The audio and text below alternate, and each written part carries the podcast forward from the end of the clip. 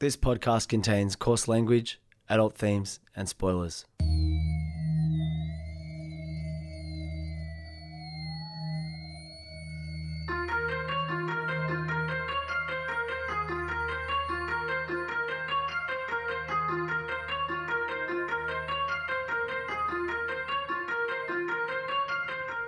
My name's Peach, and for the past couple of years, I've been helping my friend Shag overcome his childhood aversions to everyday foods in the podcast Fussy Eater.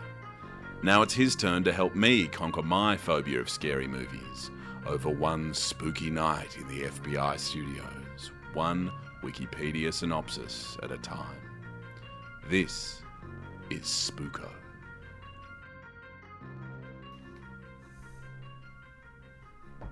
Of course, this is Spooko.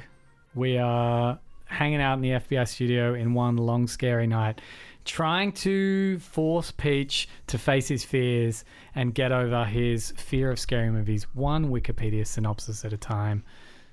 Peach, what's going on? It's going well. I think you'd agree. But I just had to step out for a moment mm. in this long, long, scary night. Mm. And Shag, just forgive the triumphant tone in my voice. But while I was taking a tiny little break on this long, spooky night here at the F B I Studios, your boy, that's a cool way of saying me, I'm a lawyer. Sorry, dudes. um, Why do you say that? Oh, I don't know. It's just ingrained insecurity about it. But yeah. in any case, um, went out and entered a debate, which is to say I was invited to join a debate, and I said yes. Mm-hmm. The debate was between one kind of lawyers called solicitors yep. and one kind of lawyers called barristers. If you are a lawyer or you know lawyers, mm. it's like, ooh, that's super obvious. But ooh, ooh, I didn't I, I didn't actually know this for a long time, that mm. there was a difference between lawyers who don't speak in court and those mm. that do. So barristers are the ones who wear wigs and speak in court, broadly speaking. Peach, you might not know the answer to this. Why do they wear wigs? Classic. Queen Anne or Queen Blah, someone was like, wear some fucking wigs. And they were like, yeah, man, I'm on it. But the Queen's not even alive anymore. Fuck barristers. That's the point of my story, you idiots. Stop wearing wigs. No, no, really, you guys are the best. It was great to debate you tonight. Um, anyway, keep going, keep going, keep going. So... would you imagine the sort of quiet, righty kind of lawyers, which is what I am, or the loud sort of court argumenty type lawyers would be more likely to win a debate? Well, you would assume mm. that debating is probably based on being in the courtroom in some way, mm. right? You know, like mm. part of that is it's probably based on the law.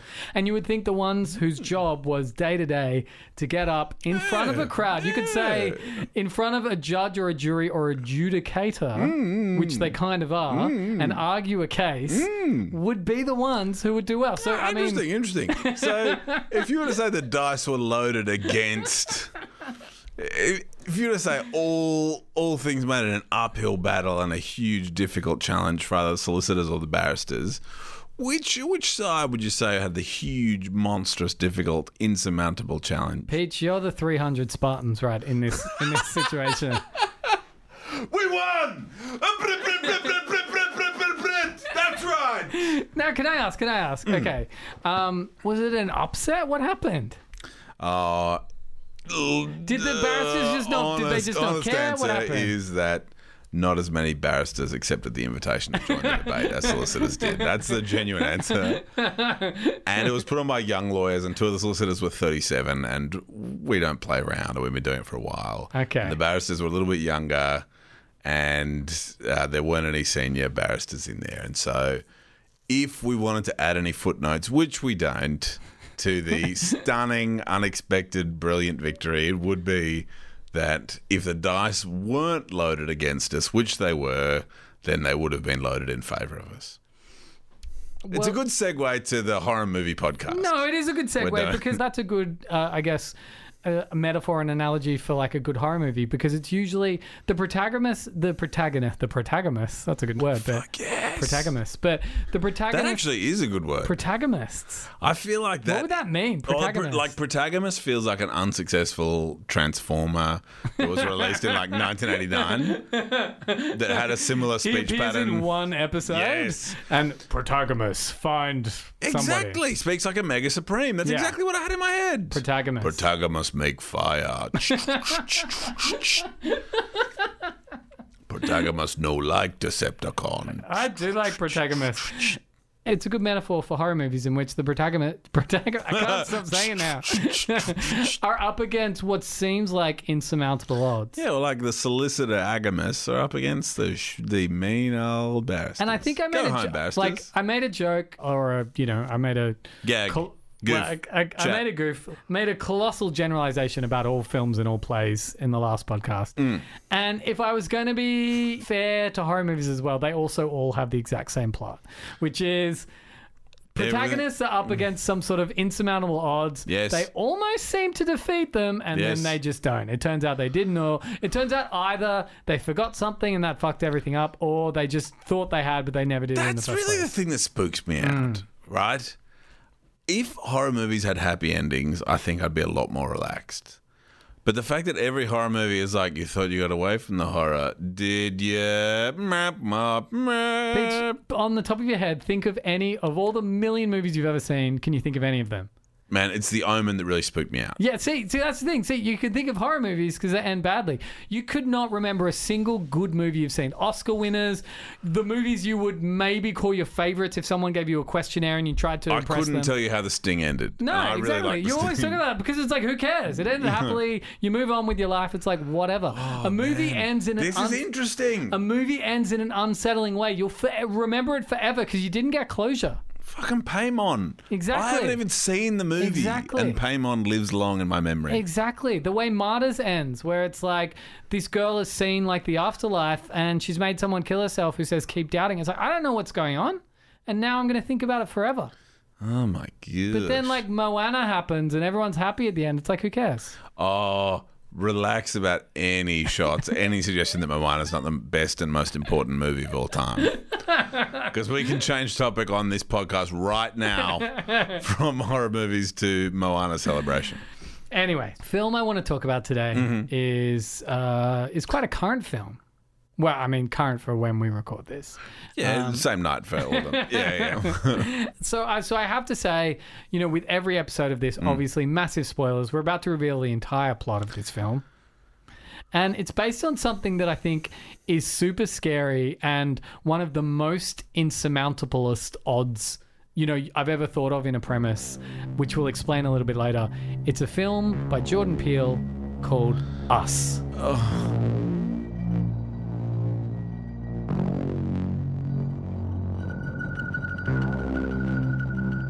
I think you were lulled into a false sense of security by the last episode, which was a goofy, silly Ugh. eighties horror movie about an inventor who creates robots oh, and man. Like, I'm latex really... masks. This is a long night, Googsy. We just watched the trailer for Us, and Peach, you look a little bit disturbed. I'm upset. Like, man, that's one of the reasons I don't... Like, that's one of my profound spooks is getting... like replaced and watching Ooh. like, you know, watching someone else be with your family. That's one of my deep deep spooks.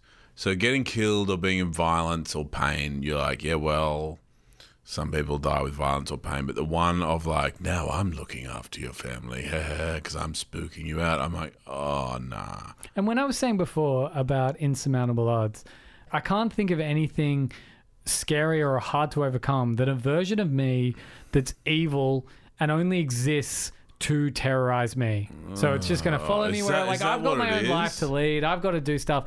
This version, an well, evil no. you knows exactly what you're thinking. Well, no, that's like, what that's what the trailer leads you to believe. Yeah, so I'm I'm relaxed about learning, but man, that's upsetting. It's it's yeah, it's tough. But let's but I also have this weird bit of my personality. Like, yeah, what evil Peach? Yeah, what's up? What's good? Let's do it. So let's talk about Us. As I said before, made by Jordan Peele, uh, amazing director, the guy that did Get Up. Before that, was doing comedy with Key and Peele, which I think had its moments, but was always like a better show than a comedy. Like for me, I'd laughed a lot less than I would have in other shows, but I enjoyed... You're just like, hmm, this is cool. Yeah, I enjoyed the ideas and... I And put five on it like that I've got it in my head. I'm like, yeah, poof, big song. Soundtrack in this film is I awesome. Everything about it. it. Like, he's just perfectly oof, suited to horror oof, movies. In fact, oof, that's mm. a big song now that I... Mm. I put five... Anyway, sorry, let's do it. And also like a really good joke where, you know, you want to listen to hip hop with your kids, but when they actually want to interrogate any of what any of the lyrics mean, you have to be like, this I is know. all bad. Like all, all my favorite rap songs we listen to as instrumentals in our house now. It's so good. It's the whatever the um what's the Snoop and the Dre one from two thousand one, the yada da da da. Oh my gosh. Dum, dum, every every bum, line bum, in that bum. Oh. Yeah. So like we listen to two thousand one as instrumentals, like dudes here comes yada da da. Bam bam bam wamp wamp wamp wamp wamp wamp. Do you find yourself when you're listening to the instrumentals with your kids, you start singing the bits? Uh, or do you write new lyrics for them? I'm a bit messed up in that um, I try to teach them to sort of do songs themselves. Ah. And there's just this two-bar couplet in our house that like was once upon a time in a swimming pool, there was a cool dad who was really cool. And so da, da, da, da, da. The joke is that I'm the like dumbest dad ever. And so like every chance I get, I'll try to force that couplet in. They're like, no, stop saying that, Dad. And I'm like, no, classic, you guys. Because I'm a lame-oo, like a barrister-oo. Mm. Okay, so this follows on from Get Out. Which oh, now we're going back to us. I was going to talk, like I was going to talk about in this podcast, but there's a there's so much more to Get Out than it just being a horror film. Whereas Us is us a bit is more. Us is a spook out. Hey. Us is, and I think Us is probably spookier than Get Out. Ugh. So that's why I wanted to talk about Us. Like I'm actually probably upset. Like I'm mildly, genuinely fluttery tummy upset. That's exactly where I want you to be uh... as we enter this podcast. Okay, so. In nineteen eighty-six, young Adelaide Thomas goes on vacation with her parents in Santa Cruz. At the beach... I can't even hear the song. I put five on it. Shay, can you cut that in? We're reviewing it. Hey, ten out of ten for that song. There we are. Copyright, sorted out. ten out of ten. I put five on it. I like your voice pitch. It's your M F boy. Should oh. I keep singing that for the rest of the podcast? I put five Just sing it when you're getting a bit too spooked to, you know, like yes, ward off the, good idea. Ward off the bad feelings. Anyway, so they're at like a bit of a, like a, you know, in America, like I don't, I've never been to one, I but say in California. New Jersey, like I've never been there. That looked like what the New Jersey Shore yeah. looks like. You know is that how what they, that is? They have those like sort of fun parky things that are all on piers that are all on right on the beach. It's just a thing that yep, seems yep, to exist. Yep, yep, in in New Jersey. Yeah, like well, no, up? this is in Santa Cruz. Okay, so this is California. Sorry, sorry, sorry. You said that. Sorry. But okay, so they're they're at one of those. Mm. How many would you put on that? I put five on. So Adelaide's there with her parents. There's clearly some issues going on with her parents, so they're having a bit of a fight. So they're paying less attention to Adelaide than they probably could be. Adelaide manages to sneak off and enters uh, like a sort of a, almost like an abandoned funhouse on the beach, where she enters a hall of mirrors. And in that hall of mirrors, she encounters her doppelganger. Adelaide looks absolutely horrified. We had like a shot of her face, and then the scene cuts to black. Oh, and I'm the doppelganger really upset. Looks exactly like her. And at first, because it's in a hall of mirrors, it's a bit obvious, but it's still pretty clever. In that, at first you're like, well, that's just another one of her reflections, but then it's not. Because it moves independently of her. Oh, that would spook me. I it's... am spooked. So Adelaide is later reunited with her parents, although unable to speak. Her parents take her to see a therapist because of her presumed emotional trauma, who instructs them to encourage Adelaide to draw, sing, or dance to express her emotions. Man, I'm really spooked. All right. Like, this might be the most I've been upset. So in the present day, and now adult Adel- Adelaide, who's fine, who can speak, she's cool. Like she's obviously gotten over the trauma that they set up at the start of the film, heads to her family's beach house in Santa Cruz with her husband, Gabe Wilson, and their children, Zora and Jason. And that's in the car when they're listening I to... I put five on it. And then an awesome Janelle Monáe song comes on as well. It's awesome. It's just like... all throughout, it's a great soundtrack. Adelaide, remembering the traumatic incidents from her youth, because remember, they're going to their beach house in Santa Cruz, which is where this thing happened when she was young, is apprehensive about the trip. But Gabe, who's kind of like, he's that classic I'm dad character. I'm a bit character. of an expert. He's yeah. a bit of a doofus, yeah. but he's massive. Um, that driveway scene in the trailer, I was like, yeah, that's your boy. We're getting, we're getting, we're getting to that. That is, that's yeah. exactly where I get killed. I'm like, guys, don't stay inside. I'm gonna say some intimidating things. Don't worry about it. Adelaide is super apprehensive about the trip, but Gabe, who's eager to impress his rich friends, who's Tim Heidecker from Tim and Eric, great job, number one. Um, sorry, his rich friends, like, are they coming on the holiday? No, no. So, so this is something a bit different. Again, Wikipedia, but yeah, classic. So they've gone to their family's beach house. Their yeah. rich friends are also there in Santa Cruz, and okay. they're trying to impress them. Uh, to be like, hey, we've got a beach house too. Yeah, and just to be like, hey, let's chat about cool stuff, and you know, maybe.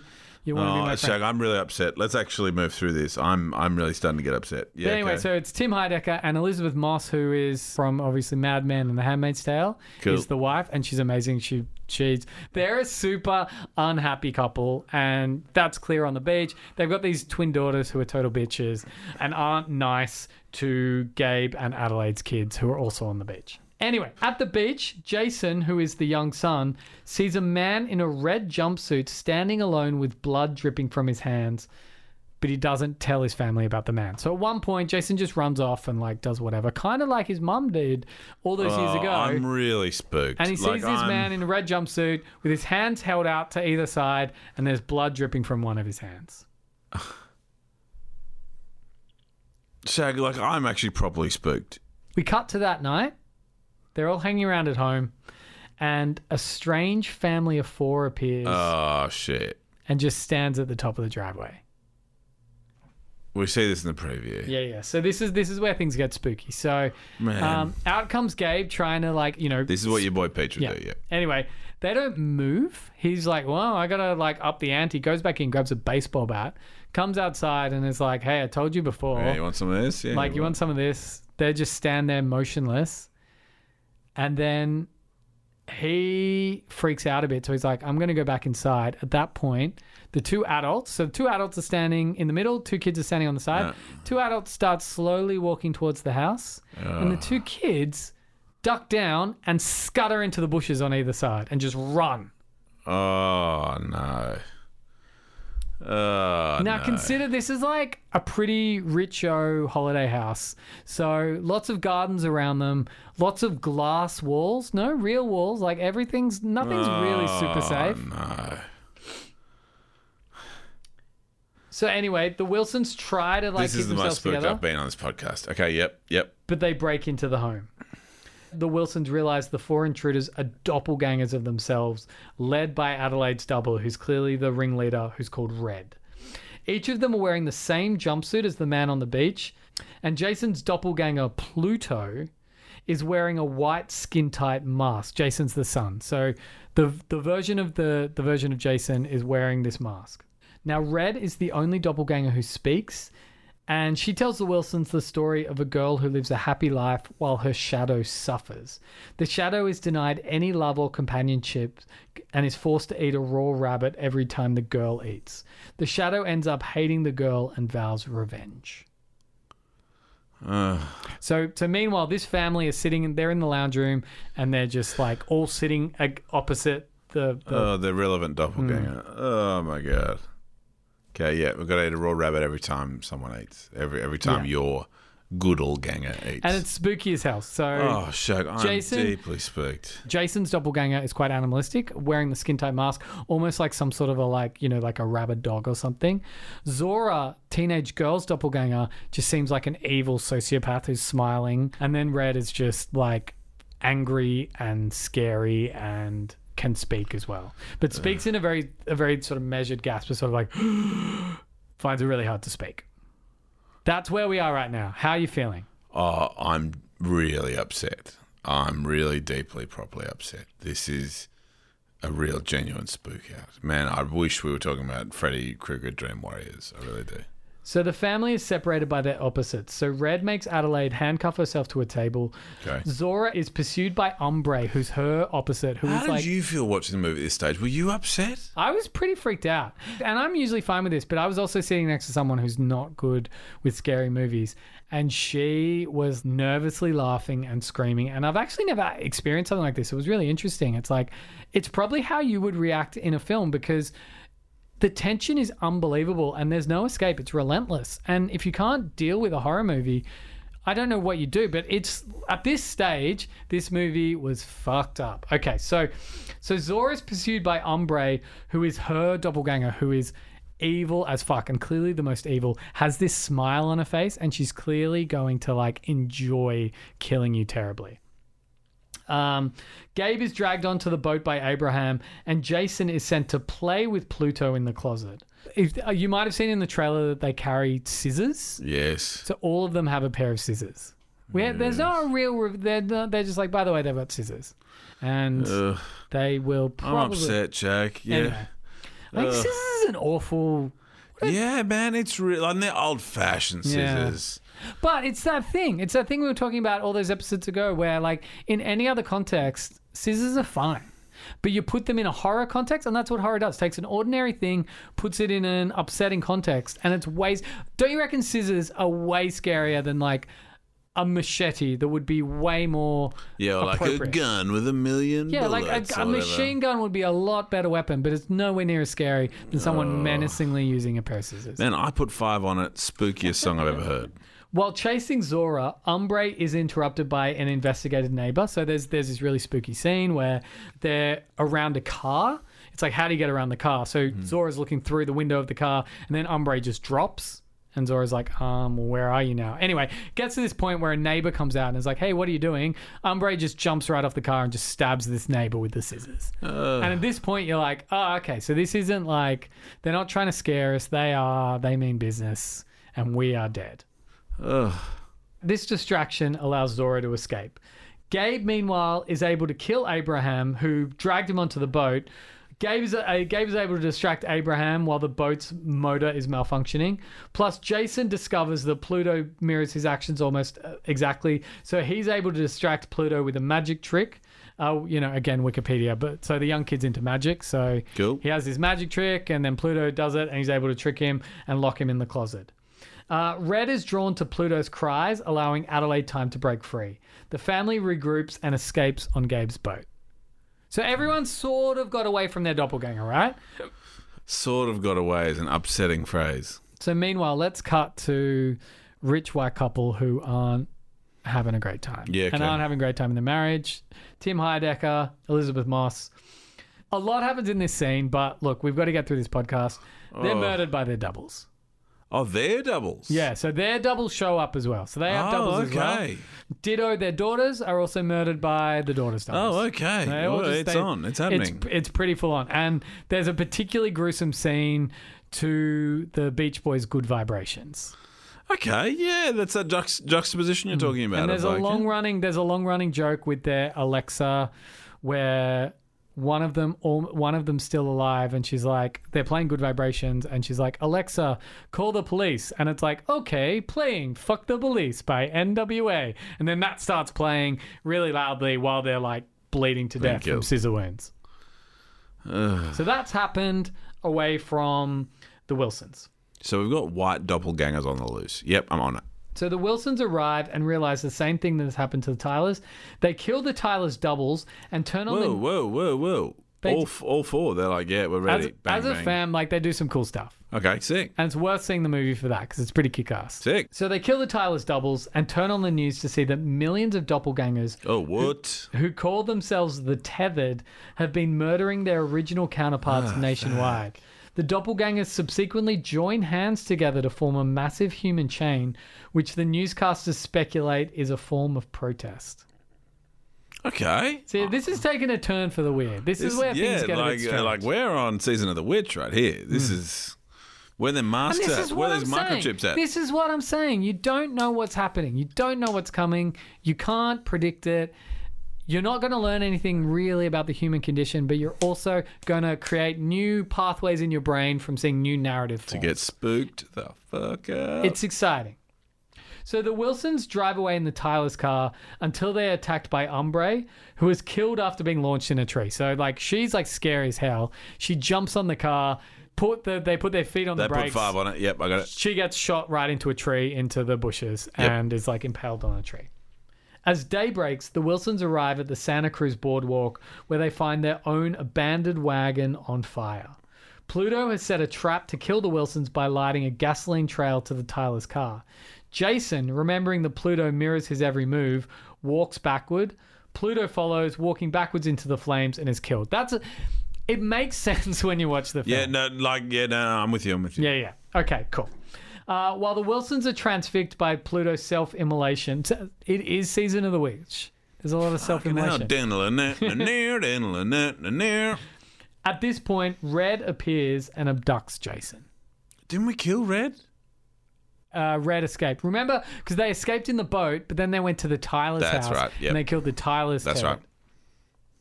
So while Zora and Gabe recuperate in an abandoned ambulance, and while they're in the ambulance, they see this chain of tethered holding hands.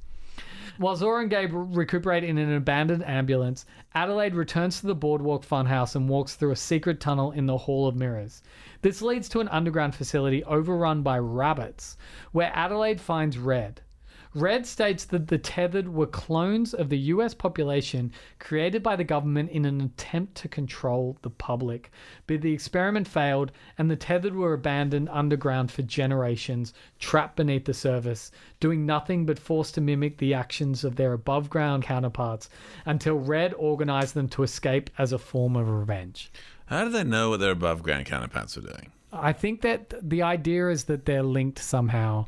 psychically. This is this is where the movies gets a bit like, okay, well, maybe a bit yeah, more explanations. Cool, cool, cool, cool. Yep, all right, I'm with you. And the explanation's probably as much as Wikipedia. They're like, by the way, the U S government did this, and Classic. Here we are. Yep. And it doesn't quite explain, like, why didn't they just come up and, yeah. Why don't they kill them all? Mm. I don't know. But let's hang on, hang on, hang yep, on. Yep, okay, cool. Because things will get explained. And actually, now that I'm reading it, I'm mm. starting to realize it a bit more. Anyway, so this is cool, this is cool. The two fight, so Red and Adelaide fight, mm. and Adelaide manages to kill Red and rescue Jason. So they're cool. They're, they're, okay. They made it out. When the family leaves town, Adelaide thinks back to the first night she met Red in the funhouse. It is revealed that Red actually strangled Adelaide and then dragged her into the facility, chaining the real Adelaide to a bed in the facility and went out to take her place in real life, meaning Red is the original Adelaide, and Adelaide is actually Red, which means cool. It kind of makes sense why Red was able to organize them, because she was a real person and not a tethered, yep. and why the tethered had to be, you know... Yep, the, I'm there, I'm there. Kind of makes sense, right? Yeah, so that all makes sense, and that's She's able happened. to talk. Oh, here's yeah, and are. that's why, because she used to talk, but then she hadn't talked while she was down, like, underground for so long. Sick. Makes total sense. Yep. At this point, Jason watches her apprehensively. We get an idea that, you know, maybe he knows what's going on before covering his face with his mask. As the family drives off, helicopters watch the tethered joining hands across the United States. Now, what this Wikipedia entry hasn't explained, one final thing, is that when the original Red, before she went underground, was watching on T V that nineteen eighty-four thing of Hands Across America, yep. where they were going to like end poverty by everyone joining hands. Mm. And so she's that's the last thing she's seen. She's gone down and been like, that's the way we're going to let everybody know about the tethered. We're going to go up, we're going to kill our doppelgangers, and then we're going to go Hands Across America. So that explains that. That's us. What did you think about us? Spooked. But are you as spooked now that you know it has like a weird ending? This, this, and is, crazy this, is, this story? is Doctor Who. This is Doctor Who, right? Yeah. Doctor Who. That's a, that is great, actually. That's five a great or six analogy. or seven or eight minutes in, something happens where you're like, this is really spooky. Mm. And there's some scary monster stalking you down the hall. And then it's like, bleep, bloop, I'm a glob from planet Splunge. And you're like, oh, okay, cool. I was spooked out in the first few minutes of the movie. And now you're being played by Ricky Gervais or whatever the joke is. Um, and it's like, my planet's run out of chocolate and I need to find more. And you're like, oh, classic. Yep, good, Doctor Who, that works. And there's an element of that with this, with like with us of being like, man, the middle of that movie is the most upset I've been on this podcast, which means most upset I've ever been, ever. Mm. And then towards the end of like, oh, okay, yeah, bit of clones, yeah, bit of uh, Hands Across America, yeah, I get it, I get it. I don't know why they knew where they were staying. The psychic links added an element of spook. But towards the end, you're like, yeah, okay, cool, I get it. I don't know.